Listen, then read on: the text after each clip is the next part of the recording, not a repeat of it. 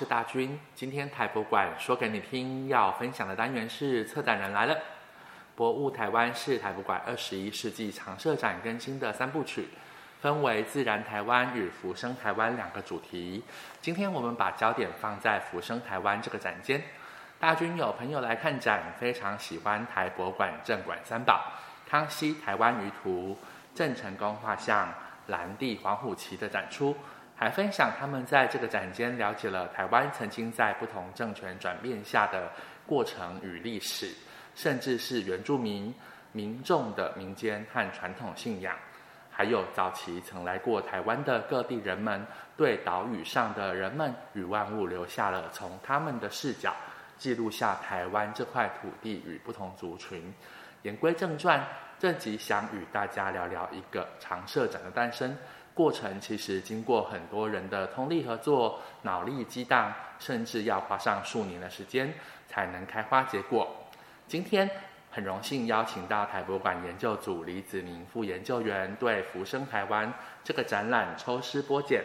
分享策展的过程。欢迎李子明老师。哎，你好。李老师好，大军想请教老师，就是浮生台湾这个展间由李老师负责统筹。我有从展览介绍资料还有这个纪录片，发现说浮生台湾是以时空生动这四个作为博物台湾的展览单元核心。那在浮生台湾这个展间，以这四个核心来规划出四个单元，就是时空印记。何以为家、神灵世界及相遇生根的这个展示架构，不晓得说在当初策划浮生台湾这个展览的统筹，还有在团队过程讨论沟通的过程当中，有什么值得可以跟我们的听众们分享的一些策展小故事？那最后为什么会确定这样的展示内容呢？浮生台湾是台博馆的一个一个。前二零一九年开放的一个常设展，呃，作为一个常设展，也就是说，它是这个馆那个长期会在这里的一个展览，也不是像一个特展，它只可能只有几个月，嗯，所以它时间很长，那这是它的一个特色。另外，它因为是常代表本馆台博馆的，所以它的主题内容，那么希望尽量。能够反映出台博馆自己的收藏特色，跟观众讲，透过台台博馆自己的收藏跟观众讲台湾是什么。那浮生台湾这个单元就是讲的是人文这一块，台湾的台湾的文化、台湾的历史、台湾的人群到底是什么样子？是。那透过台这个台博馆的收藏来讲，所以它的策展。呃，有这样的特性的话，所以它的策展过程其实很长，大概呃花了好几年。那我们有一个团队一直攻，一支一支，其实一开始它这个这这种策展，因为要很久，要很长，要具有代表性，所以它的主题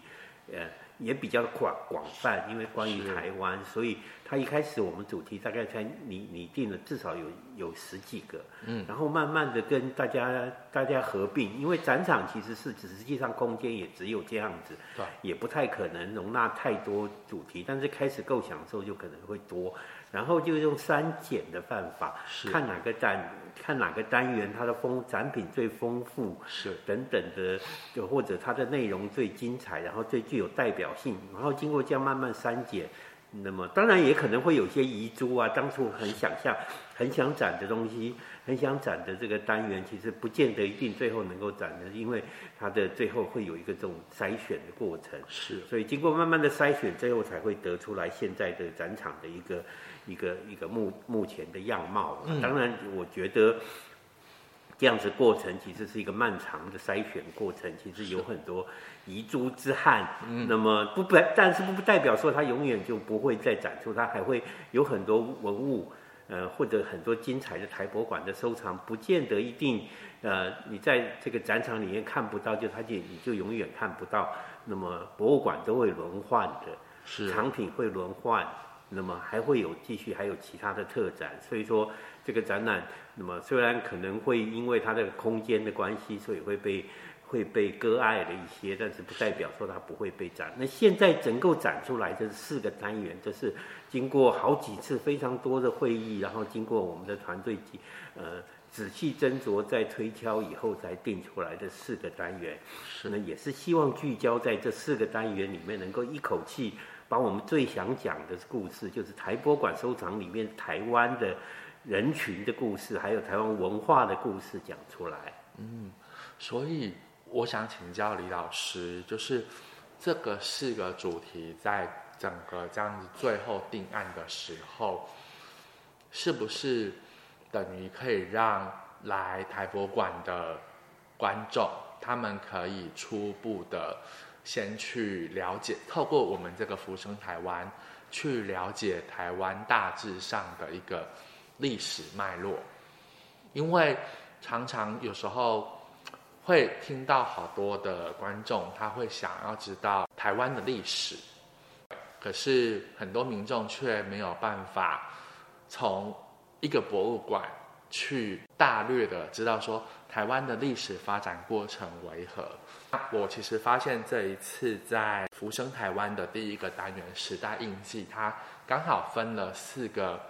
不同的时代，不晓得说是不是在这四个。时代的过程当中所展出的一个呃典藏品跟故事，其实就是有想要让大家先知道说台湾的历史这是怎么样的一个过程。当然，这个台湾作为一个台博馆的常设展，它一定要跟一个观众介绍台湾是什么，要了解台湾是什么，当然要了解台湾的历史是什么。所以是像是这个单元，这个浮生台湾的第一个单元，的确这个。它其实其实是那个时代的印记，就是把它其实，因为因为它其实这个单这个展场里面，其实它刚刚一开始有讲，它有四个主题，对，有四个单，四个叫做时空生动，对。其实你仔细去看这个单这个展场，人文的展场有时空生动四个主题。自然的展场也是这四个主题，其实它是有有对有有互相对照的关系。嗯，所以第一个主题时就代表时间，所以两个展场都会谈时间。嗯，那么。在福生台湾这个展场谈的当然就是台湾的历史时间，在自然台湾那个展场则是谈的台湾的生物地理时间。是，虽然这个时间跨度很不一样，对，地那个人文的时间可能只有几百年，嗯，那么地理时间可能就几千万年、几百万年了。那么但是跨度不一样，但是都是谈的是历史。那的确第一个单元是像谈台湾简要的介绍，而且。因为它其实只是这其中的一个单元，它没有办法很全全貌性的每个时代细细的讲，所以我们的做法是挑出台博馆藏品里的，它其实那几个单元你去看只有十几件文物，是，但是每一个都我们都刻意刻意做了安排，几乎每个时代里面挑挑出一件或者两三件。具有代表性的文物，也是台博馆里面具有代表性的文物，是拿来作为一个一个一个时间轴的时间轴的物件的代表。所以总总总总体来讲，它还是一个比较简短的，透过物件来介绍台湾历史的单元。嗯，谢谢李老师。因为我这次有朋友来看，他就跟我说，好像博物馆这一次在这一个时间的这个部分，虽然说。展件的确像李老师讲的，只有重点的十几件，可是至少让他们有一个大略知道说，哎，台湾历史到底是怎么样的一个过程。他说有点像是很小很微小，但是可是又让你有概念这样子的一个展示。那他们等于说对一些外国的朋友他们来，他们就可以他们来看说，台湾大致。分为哪几个主题的时间点，然后有什么重要的东西，他们就可以透过这样子去跟外国的朋友介绍台湾的历史，用一个比较简单的方式，先让外国朋友有大致的一个了解。透过这一次这样子四个单元的展示架构跟展示的一个整个的氛围，当然跟自然台湾有很大的不同。我不晓得说，想要请教李老师，在这样子的整个展场的展示的主题，还有脉络跟整个氛围上，想要带给现场观展的民众有什么样的一些讯息，或者是希望民众他们可以产出对于这个展览有什么样的一些新的想法？其实人文展厅的，诶，它的整体的风格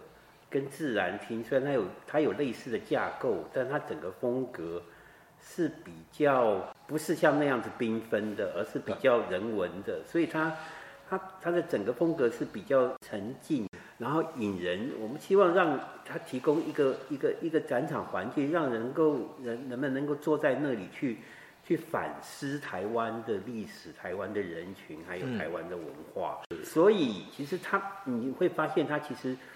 其实并不刻意去做传统的展场那种像教科书一样告诉你台湾历史有什么时期。或者是台湾的族群有哪几个族，原住民有哪些族，这个族是什么？对，它其实不像传统的展场去去像教科书一样，你可以可以可以可以这样子看到分门别类的知识，然后那些人是什么？它比较不是那种直接教导的事，而是让你去可以沉浸在其中去反思台湾是什么。他没有跟你讲台湾是什么，对，但是它呈现很多现象，那么也不见得是完全统一的现象，像是。像是这个不同历史时期的大家人群的文化的相貌都混合在一起，它呈现的出是一个我们觉得比较当代型的台湾人，并不是那么一个纯粹一个文化或一个族群或一段历史能够定义的，而是一个很多文化、很多历史、很多人群，然后在这个地方生根，然后最后结合在一起的，所以它的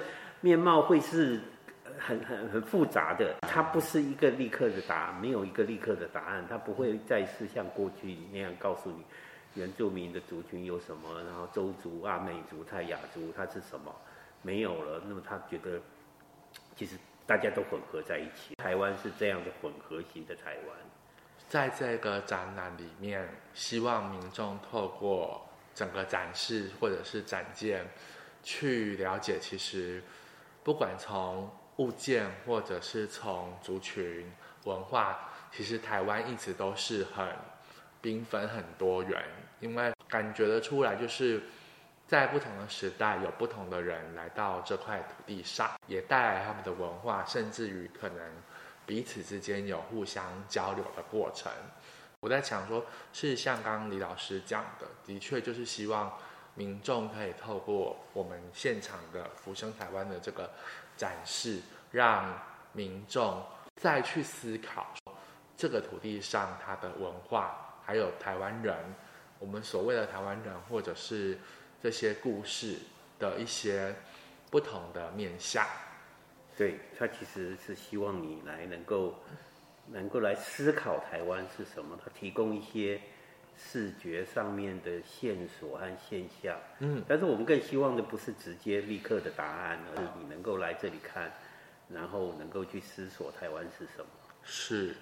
所以其实刚刚李老师已经有讲了，就是透过这个展览里面的物件，还有所有的一些线索，希望引发民众他们可以去反思，就是。你身处在台湾这个地方，你对这个地方了解有多少？即使你不是原住民，可是也许在这个地方，大家都是台湾人，可是其实它里面有不同的族群、不同的文化。在整个展示的一个过程当中，我们也希望说，借由台博馆这一百多年来的典藏，来让民众可以看到。台湾很多元的这个故事，透过典藏，他们可以了解每一个典藏它背后所代表的一些时代跟故事，然后以及我觉得像在第二单元的这个何以为家就很有意思，一边是以台湾族的家屋的一个形式去呈现它内部，那另外一边是。透过艺术家老师去呈现现在的台湾人，他们不同的族群对于家的一个形式跟生活，让大家去在这个展览里面去了解说，其实我们可以从不同的角度，我就很喜欢龙山寺的那一批神像的展出，我就发现，诶，原来台湾的宗教信仰跟民间信仰，并不是只有我们传统可能讲的哦，道教、佛教，或者是还会发现其他可能像是忠孝节义，或者是不同信仰的这些神像。那透过这些人群的信仰跟他们在对于神灵观，透过这些物件的呈现，让民众反而可以去思考更多台湾在发生这一连串故事里面，从自身甚至于到以前从外人来对我们的了解，去产生出不同的一个看法。不知道这样子是不是透过这个展览去反思更多的东西出来。对，其实就像你刚刚讲的那个龙山寺的神像，